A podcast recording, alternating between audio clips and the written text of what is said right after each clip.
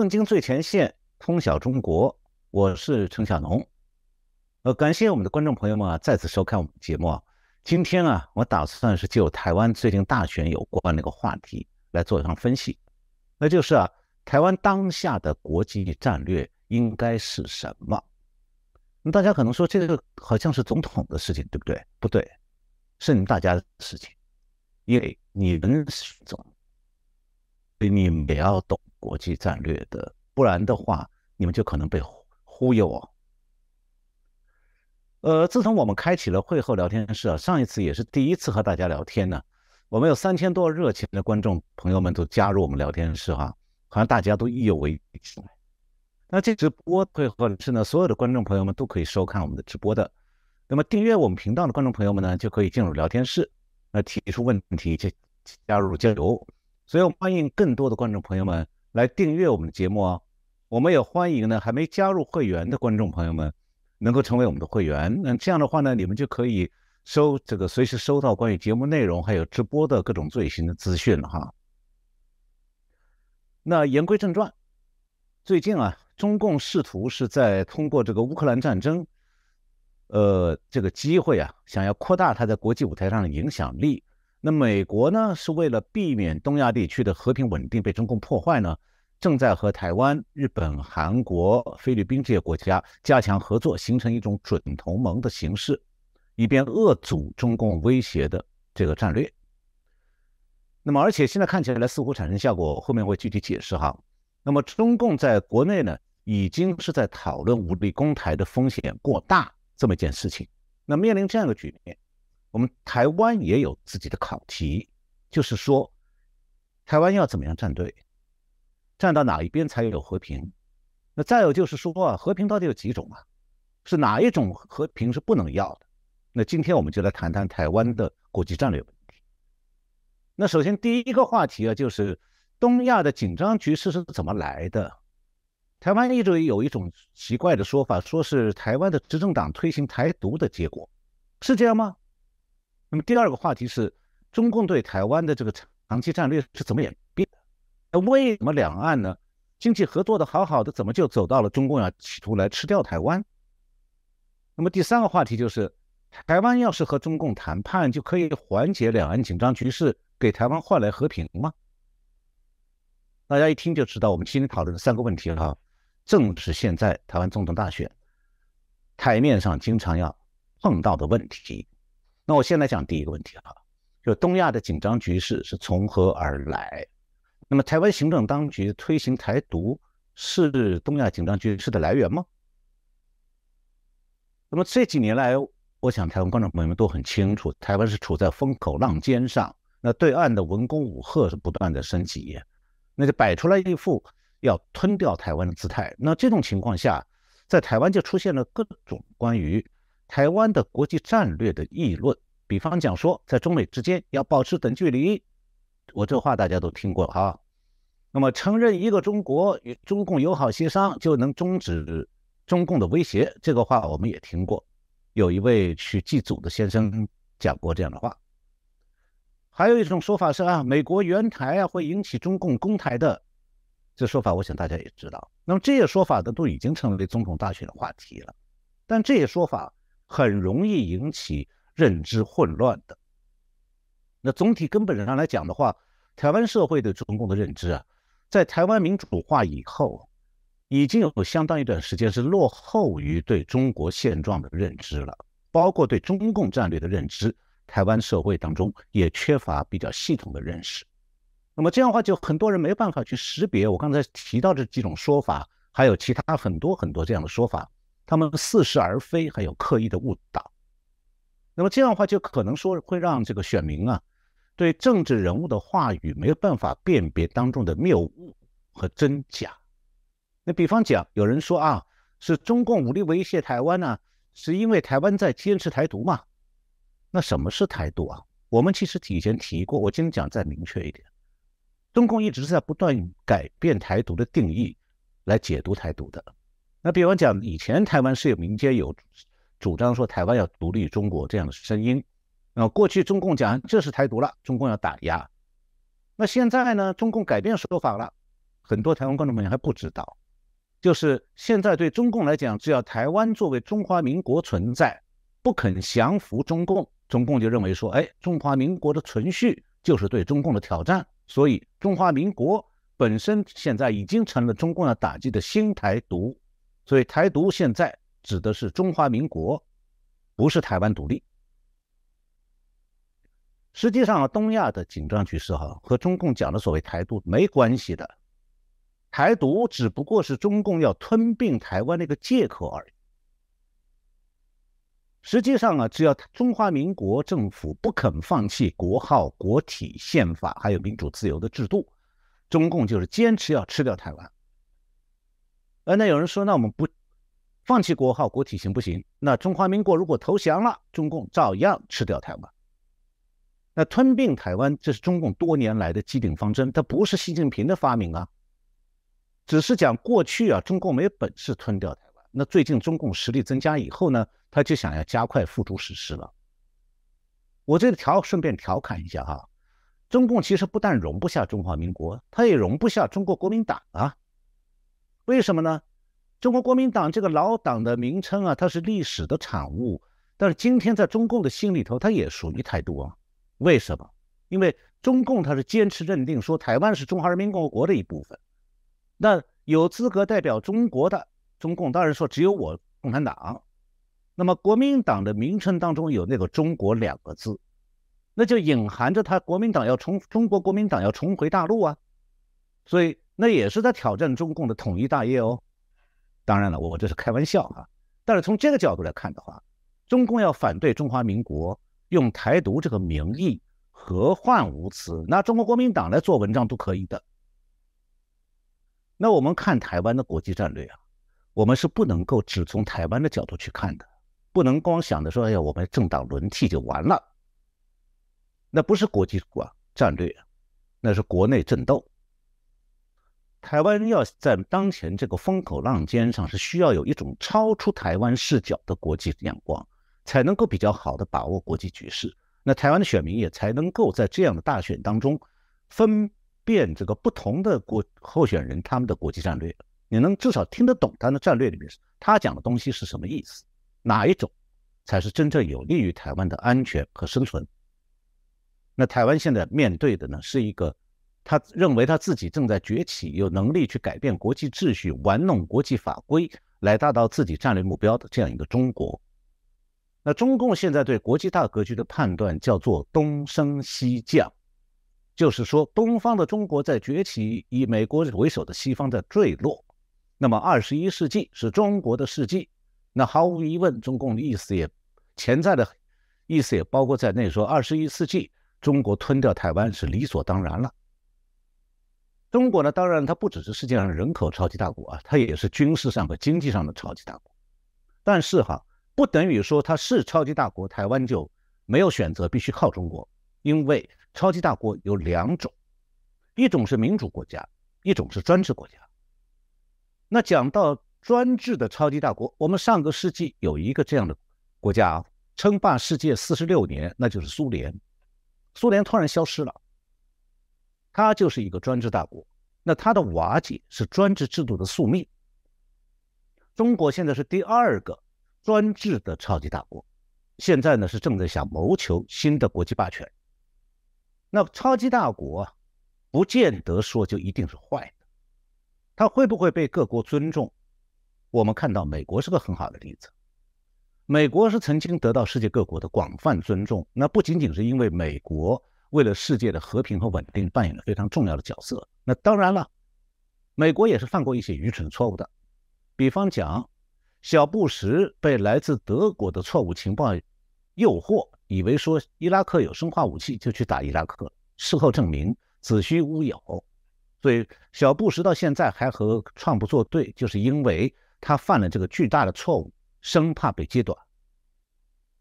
那美国仍然现在还是有巨大的国际影响力的，因为美国这个国际影响力啊，不是拜登当局造出来的，现在才有的。相反，拜登当局把他那个进步主义价值观向外推广啊，反而是在削弱美国的国际影响力，特别是在中东国家。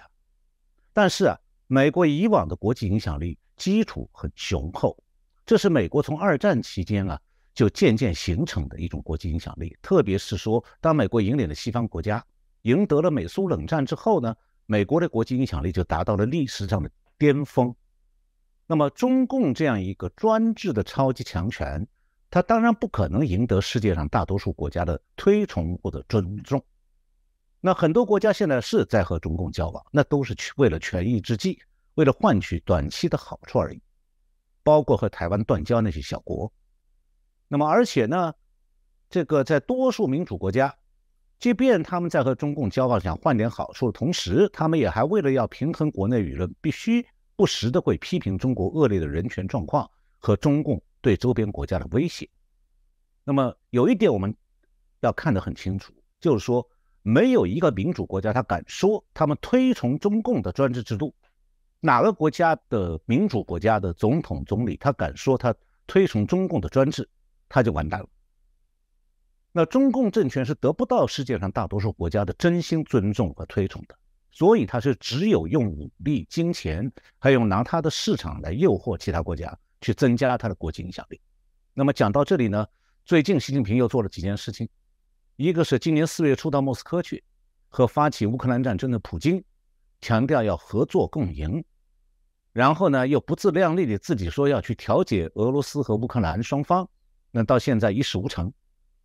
那再接下来就五月十八号和十九号，中国在西安首次举办了所谓的中国中亚峰会，邀请原来属于苏联的五个中亚的国家，像哈萨克斯坦、吉尔吉斯坦、塔吉克斯坦、土库曼斯坦和乌兹别克斯坦，要邀请这些国家领导人来讨论合作。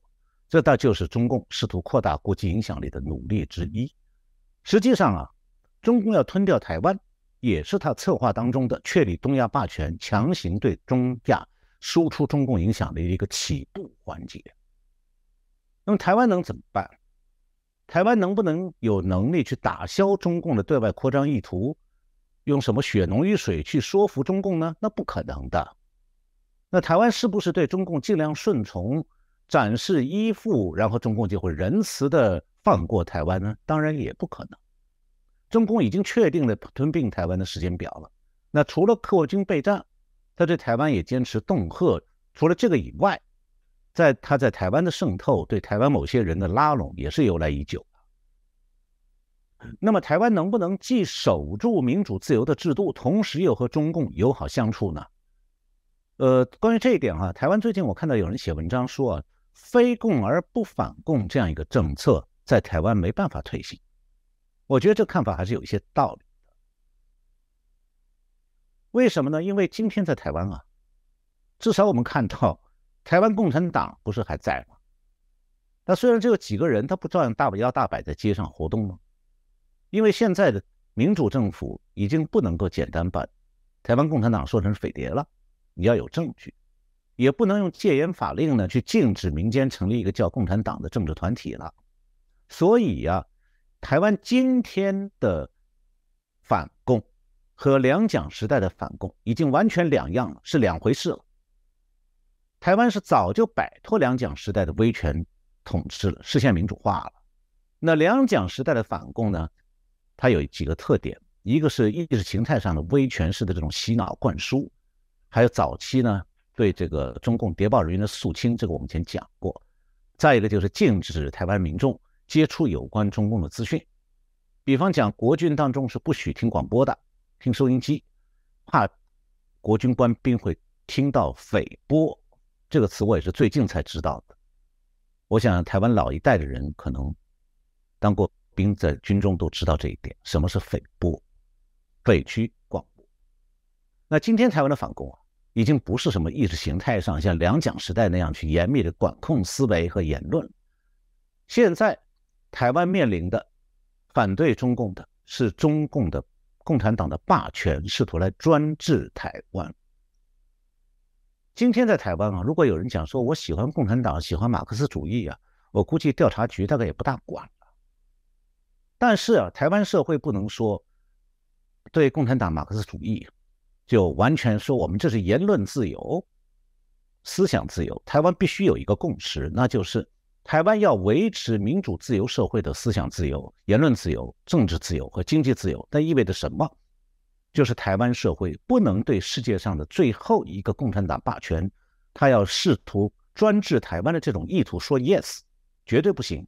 也就是说，台湾必须反对共产党政权对台湾的专制企图，因为那关系到台湾两千三百万人民的安危。这也是为什么今年的大选不不同以往啊。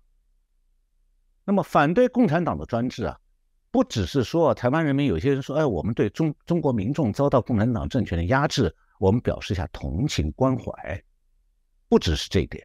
更关键的是说，现在啊，中共专制政权正在想吞并台湾。那如果这个时候台湾不反对中共的专制，其实就是变相的在默认或者默许专制政权要落地台湾。那难道台湾人民想要把民主自由的制度换成专制制度来生活吗？其实台湾人民今天有资格来同情中国民众被中共压制欺凌的无奈处境，是因为台湾人民生活在中华民国的自由民主之下。那台湾人民有台湾，在台湾有自由，大陆人到台湾来看到这些都是暗中羡慕。但是啊，如果台湾现在不反对中共的专制，明天专制就会登陆台湾，那个时候就换成说世界各国来同情台湾人民被专制奴役的痛苦了。那么这里面还可以讲，台湾有些少数人会讲说，哎，统一也没差，那是蠢话。我就讲两件事情就可以证明了。一个，台湾人现在自己的钱是可以随便兑换硬通货的，换美金换日元什么都行，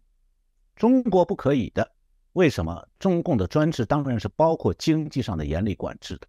那如果一旦台湾被统一了，美金就只有中共统治者才摸得到了，那民众想要出国旅游也就成了永远的梦想。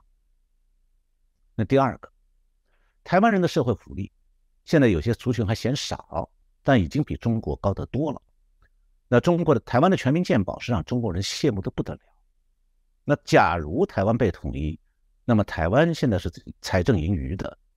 那台湾的财政盈余比中国任何一个省市都要多，那结果会怎么样？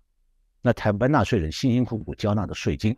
就要被中共去统一走了，拿去补助中国那些穷省。那如果这样的话，那么台湾原来的社会福利就要被削减或者取消。为什么中共敢这样做？他当然敢，因为中共统一台湾的话，他是不许游行抗议的，也不许选民意代表的。所以啊，社会福利要是被中共拿走了，台湾民众连说不的资格都没有了。就看这两点，台湾被统一会没差吗？所以我说那是蠢话，没有脑子。当然了，反对中共的专制这个说法，我们也换一种表达，那就是守护自由民主之旅。这是台湾唯一的选择，但是它和中共讲的所谓台独毫无关系。根本的道理就是，民主自由的制度它是没办法和专制制度统一的，因为啊，民主民主的自由的制度它是专制政权最恨的。中共之所以要吞掉台湾，目的之一就是要消灭台湾的民主自由，这样的话，他才免去台湾的民主自由对中共潜在的这个诱惑力，从而保障中共的专制稳固还有延续下去。所以民主自由啊，不单单是台湾绝大多数人的价值观念，更是台湾人民的生活方式。而台湾一旦归属了中国，台湾人民就不得不接受被中共改造成专制下面的韭菜那样的生活方式了。这个词呃，了解一些大陆人都知道，大陆大陆的普通百姓都自称自己是韭菜，意思就是那个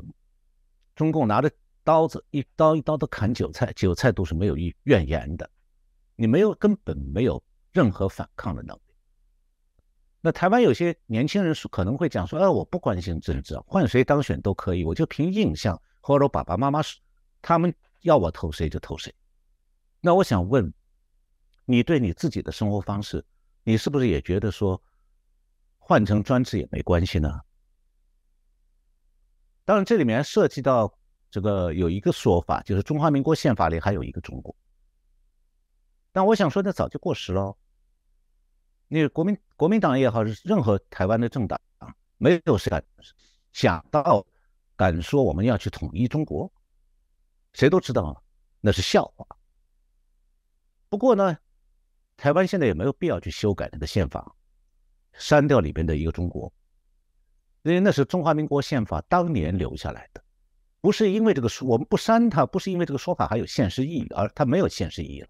而是策略上是不能够为中共提供吞并台湾的借口，中共在等着这样的借口。那我今天第二个话题啊，是在讲讲为什么今天中共要吞并台湾。以前不是经济合作搞得两岸交流不是很好吗？经常有人说，哎，但是我们的执政的成就，他根本就搞不懂为什么中共一直在想着吃掉台湾。所以要了解中共为什么今天想吃台湾，必须对中共对台湾这个长期战略是怎么样演变的要了解。不光是说那些在舞台上竞选的政治人物要了解，普通民众也要了解，因为他们是你们选出来的。那很久以来啊，台湾有些政治人物去中国都是很以见到中共领导人呃，感到这个很得意的。我也听到过有人在讲，哎，我们去见谁谁了。但是啊，中共呃，台湾的政治人物去中国，能见到中共最高领导人的场合是很少的，如果见到也只是礼仪性的拜会。那么多半台湾政治人物去大陆呢，只能是和负责对台事务的幕僚，比方讲国台办主任呢、副主任之流，和他们对话一番。但是哦，这些对台事务的幕僚不过是盘腿跑腿办事的，和他们对话其实没有真正的价值的。为什么这样讲？不是我们人为的贬低他们，而是说国台办主任之流啊，在中共这个高度集权的政权里头，在政策制定方面他没有话事权，没有说话权。也就是说，中共这个高度集权的政权，尤其中共，他在对外事务上是只有最高领导人才能发话。那么最高领导人一旦发了话，下一个继任的领导人也照样可以撕毁承诺，不算数的。比方讲邓小平讲香港五十年不变，一国两制，习近平就把它撕毁。谁敢说反对习近平撕毁这个对香港一国两制的这个瓦解？那么要了解中共对台湾的长期战略，你就要了解中共高层啊，在对外事务上到底谁有决策，有资格来决策，那他是怎么想的，怎么讲的。然后呢，如果说中间有政策的变化，又是什么原因？我这里讲个现成的例子啊，就是香港回归之前的八十年代中期，当时的中国国务院国务委员、第六届全国人大常委会的副委员长耿飚和另外一个全国人大常委会副委员长、当过外交部长的黄华，他们两个人在八十年代为了缓解香港民众对中解放军驻军的担忧，所以对香港记者讲过说，呃，香港回归以后也可以不驻军。其实呢，中香港离深圳那么近，共军住在深圳和住在香港没区别，所以他这个两个人这样讲其实也没有错。但是这两个地人地位算很高，够高了啊，作为国家领导人级别的，他们仍然不是对外政策的真正决策者。他们讲了不但不算数，本人还要遭到邓小平的训斥，而且是严厉训斥。我下面引用一段邓小平当时对外国记者是这样讲的。邓小平说，黄华、耿飚两个人胡说八道，讲的香港驻军问题不是中央的意见，你们去登条消息，没有这回事。中国政府既然收回主权了，就有权在香港驻军，这个明确得很，连这一点权都没有，那还叫中国领土吗？结果是什么？结果就是耿飚、黄华两个副委员长从此就只能在家闭门思过，然后黯然退休了。我以前在节目里讲到过，我当年在全国人大常委会这个就是人民大会堂南楼上班的时候，那个我隔壁的办公室就是黄华的办公室，我在那里待了一年，我一次也没见过黄华。原因是他不敢上班，这个就是中共对外事务决策体制的状态，哪怕是高级幕僚讲的话也不算数，而且是可以被最高领导人推翻的。那幕僚讲错话了，还是要倒大霉的，像耿彪、黄华这个倒霉还算倒得轻的。那么这个例子对台湾还有一层启示的，那就是邓小平当年讲过的的最后一句话，他说：“如果连驻军这一点权都没有，那还叫中国领土吗？”那大家想没想过，当台湾的政治人物承认说一个中国就是中华人民共和国的时候，那就是把台湾当作中华人民共和国的领土了。那那显然，如果台湾被中共统一，解放军是要在台湾驻军的，那就是中共的既定方针，从来没有变过。那中共讲台湾统一，其实它当中是包含着解放军重兵登陆台湾的。所以，只要台湾被共产党统一，台湾的政治经济现状就瓦解了，不可能维持现状，因为在驻台共军的枪口下，台湾人民不再有选择。所以台湾的任何政治人物谈和平统一，等于就是在讲说欢迎共共军占领全台湾呐。所以台如台湾的选民一定要追问台湾统派的政治人物，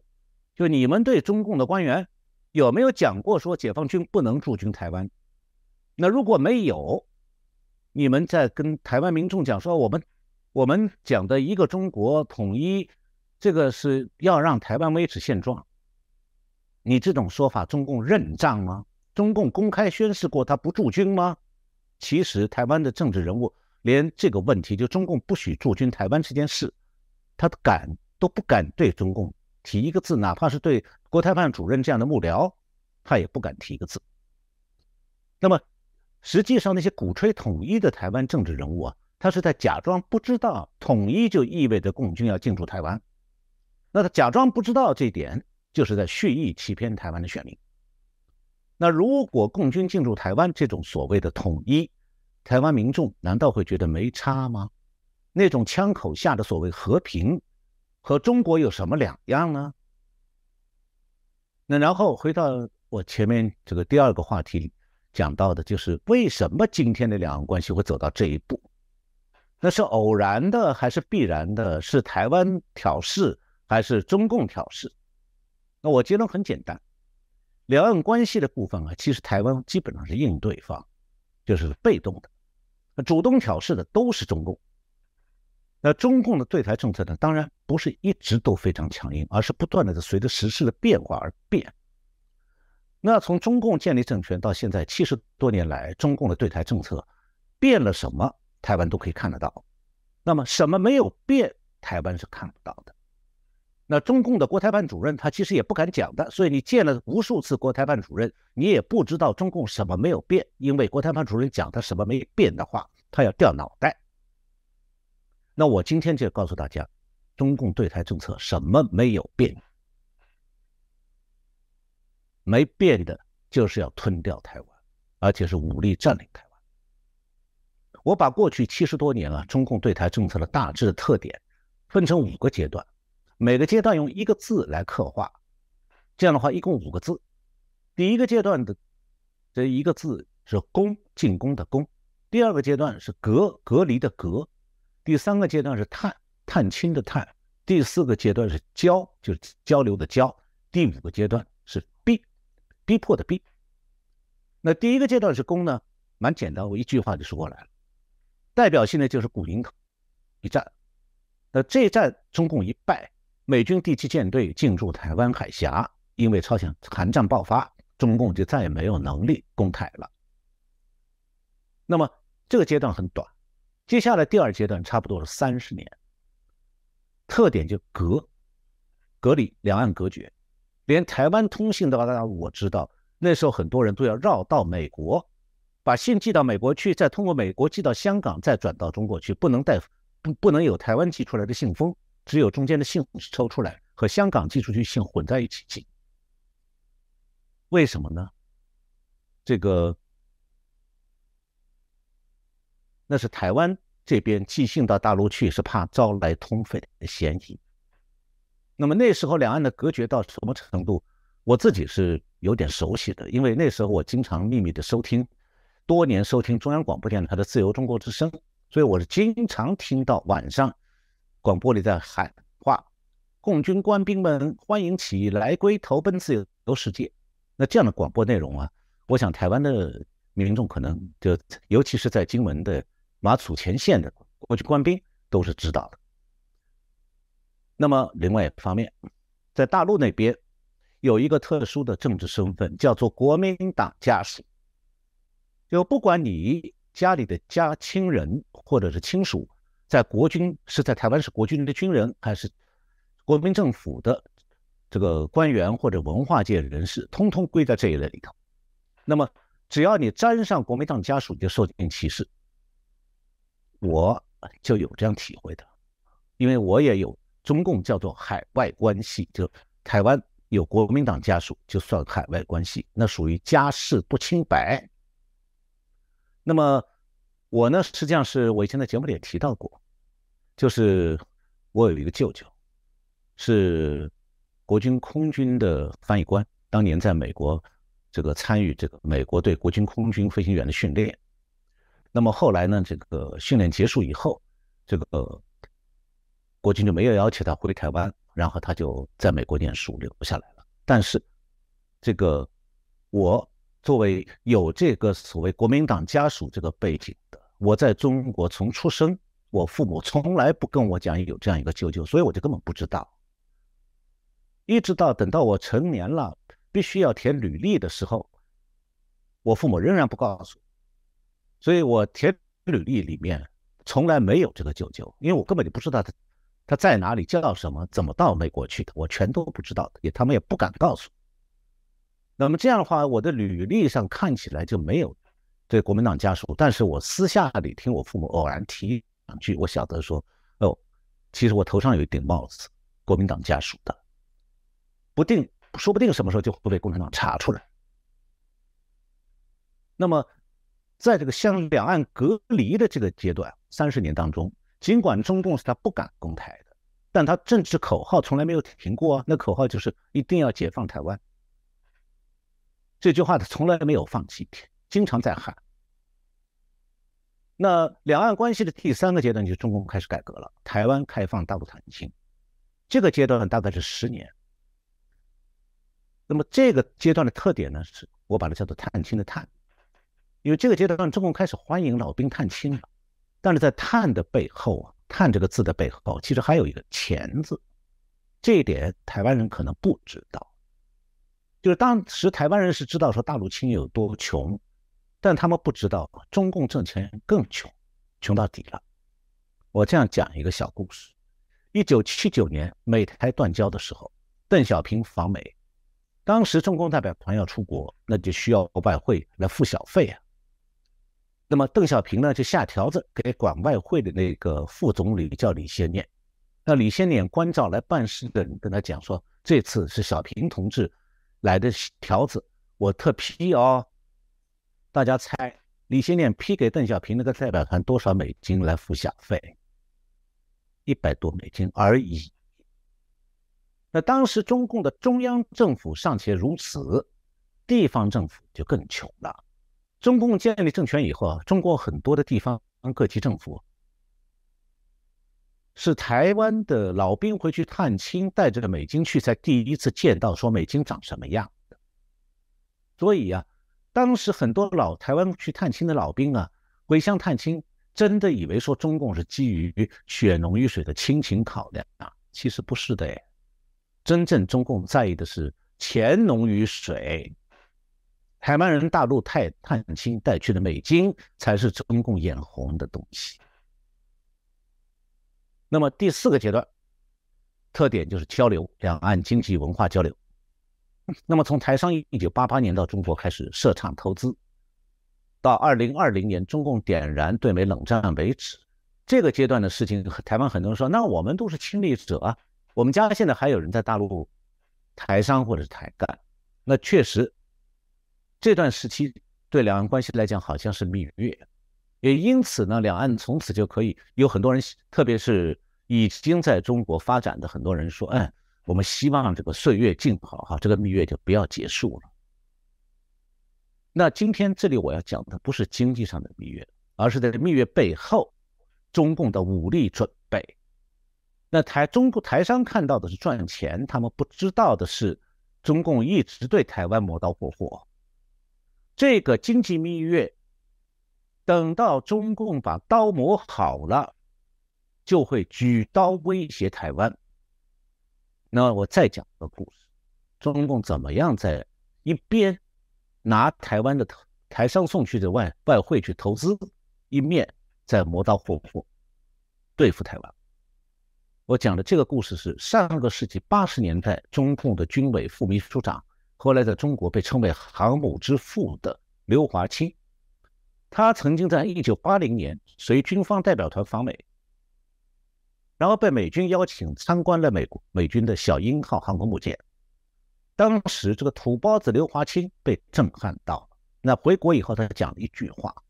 他说如果不搞航空母舰我死不瞑目。那么从那个时候开始，共军就在研究航母建造，从一九八零年就开始了。一面中共开放大陆探台胞回大陆探亲，所谓的老兵中共叫台胞，那时候共军一边在开放探亲台胞送美军去，然后中共正在研究航母建造。那么到二零零零年就开始落实要建造航母了。那为什么中共海军一直这么着迷的要建造航母？答案最近出来了，但是很少有人注意到。就最近不是中共的山东号航母在台湾东部演海面演习吗？这次演习根据中共自己演习以后宣称的，就看得非常清楚了中共建航母舰队的目的。中共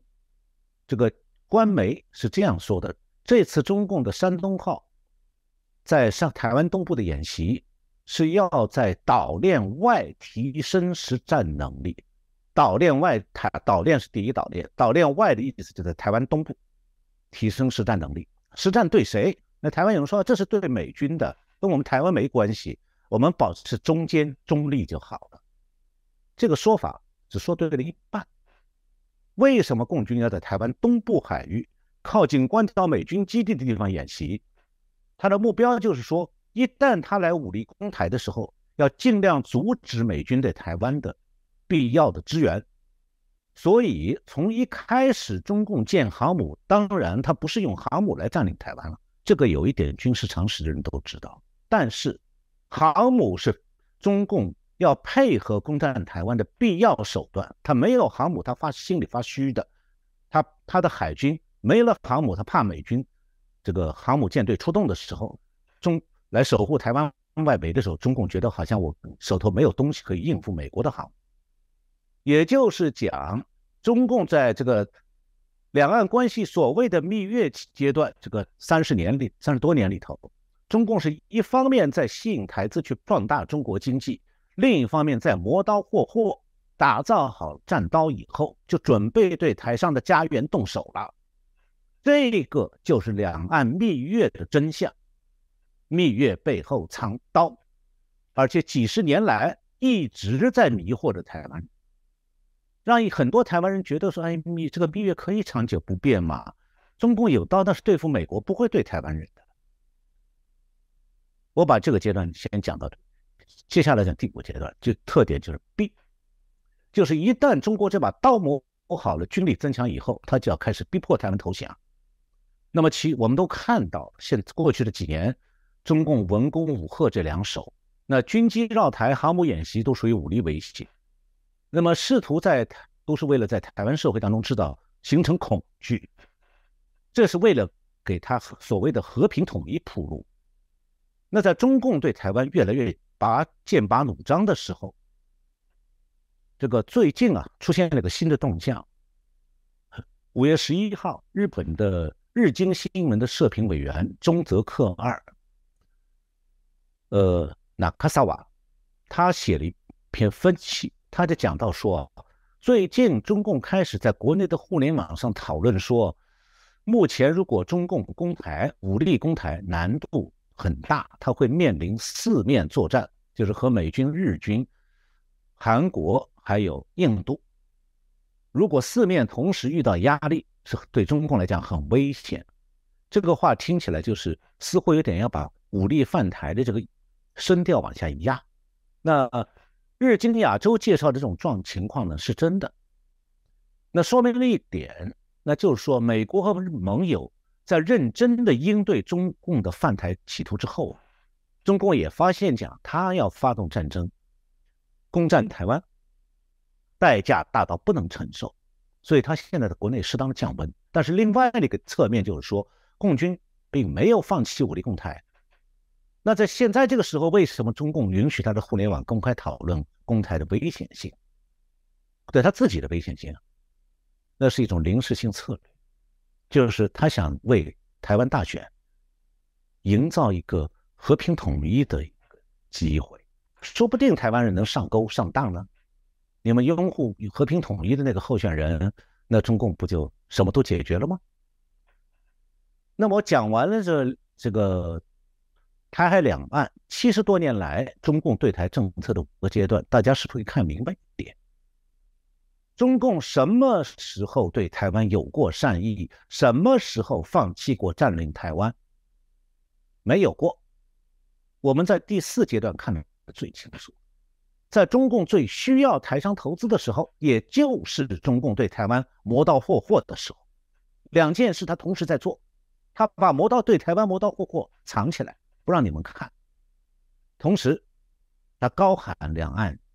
要和谐，两岸要合作，欢迎台商来投资，到今天他还喊，那台商也傻傻的听着，以为说这个蜜月就可以长久万万年了。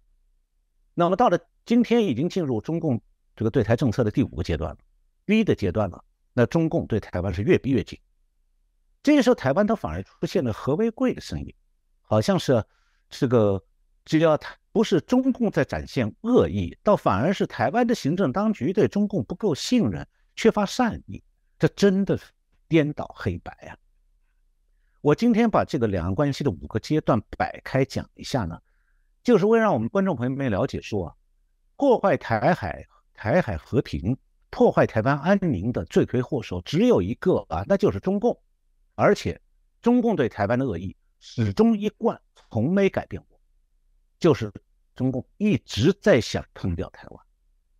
哪怕中共是在依靠台湾台商投资的时候，他也同样如此的。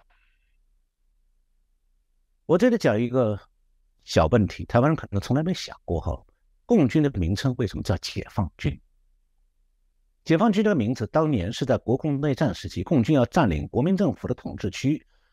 他号称他占领国统区就是解放，所以那时候叫解放军。那那个时候还说得过去哦。那中共解放大陆已经七十多年了，为什么解放军还不改名叫国防军？那他还想解放哪里呀、啊？台湾嘛。解放军不改名，就是他一直在等着整兵备武，一直在等着解放台湾这一天。就在这个时候，台湾有些人在百千方百计帮中共辩白，假想说中共对台湾啊有无限的善意，这不免让人担心啊。这种说法和做法，它到底什么居心哎？就是为中共辩白，说中共有善意，台湾行政当局没善意，这种说法做法到底什么居心啊？我不相信是这样讲的那些人啊，智商偏太低哈。那最后一个话题，两岸谈判会不会有和平？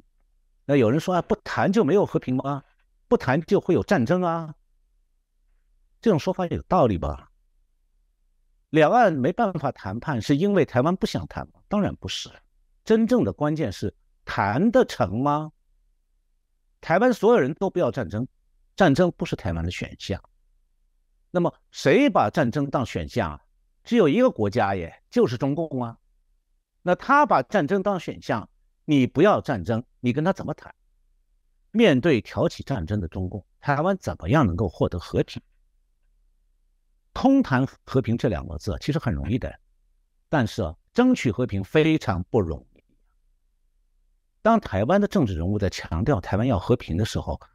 我们需要看他是从什么国际战略来看这个问题的。如果说是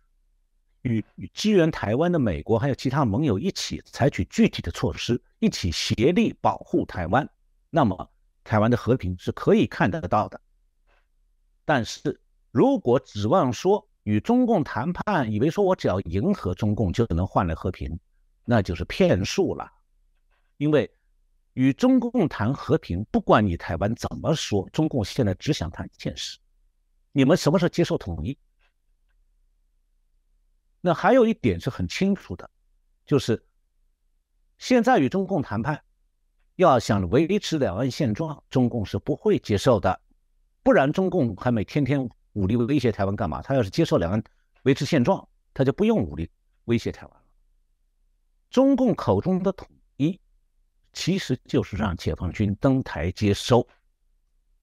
如果某些政治人物让中国统一台湾了，那么这个接收当然是和平的，人家不用打，就你你欢迎他来接收嘛，给他铺好红地毯，他是和平的。用中共的话讲，那叫什么？那叫台湾的和平解放。当然了，双方谈判当中啊，中共也不会光讲和平解放，他还会讲到，呃，比方说要用点骗术，呃，比方说什么一国两制啊，保持几十年不变，我们保证啊、哦。那中共保证算数吗？什么都不算，因为中共在香港已经自己就撕碎了一国两制的画皮，露出了它真正的面目。那就是说，一国两制不过是把自由社会转向专制统治的一个过渡阶段。那么现在对台湾来讲，很多人可能不了解，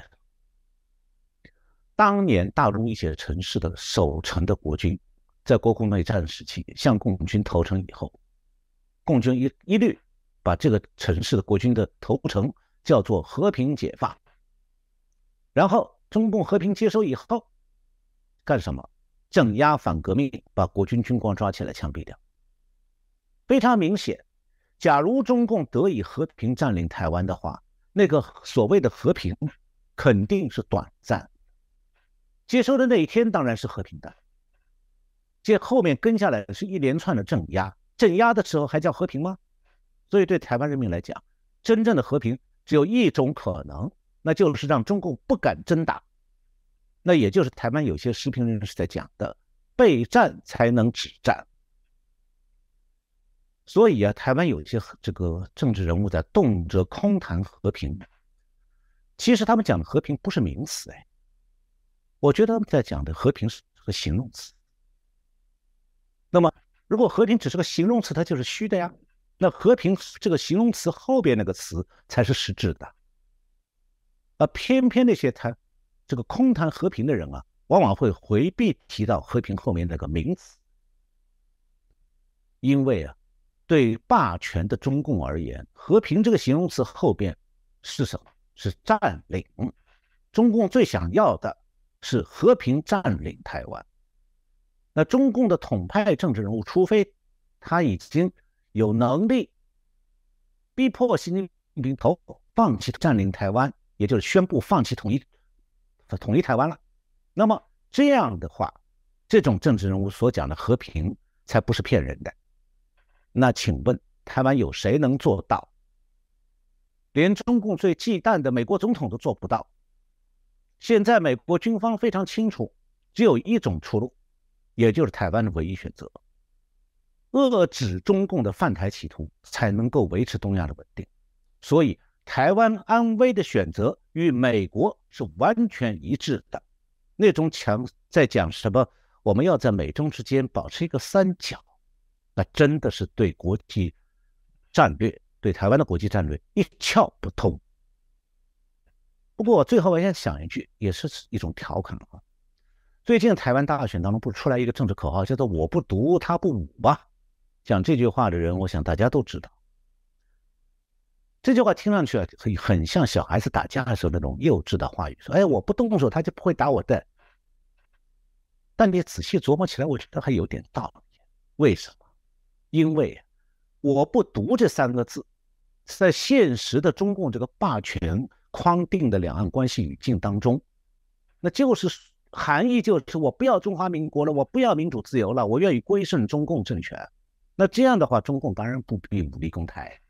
那都可以和平接收台湾了，他还要冒巨大风险来攻武力攻台干嘛？所以我觉得这个我不读他不就是很道地的一种政治骗术，但我也想到了三个可以描绘这种政治骗术的成语，十二个字：自说自话、自作多情、自欺欺人。我希望说，今年台湾的这个大选当中，这种自说自话、自作多情、自欺欺人的政治话语越来越少，然后民众越来越能看透哪些政治人物是在玩这些政治骗术。台湾需要的是有用的、有效的国际战略来保护台湾的安全，保护台湾的稳定。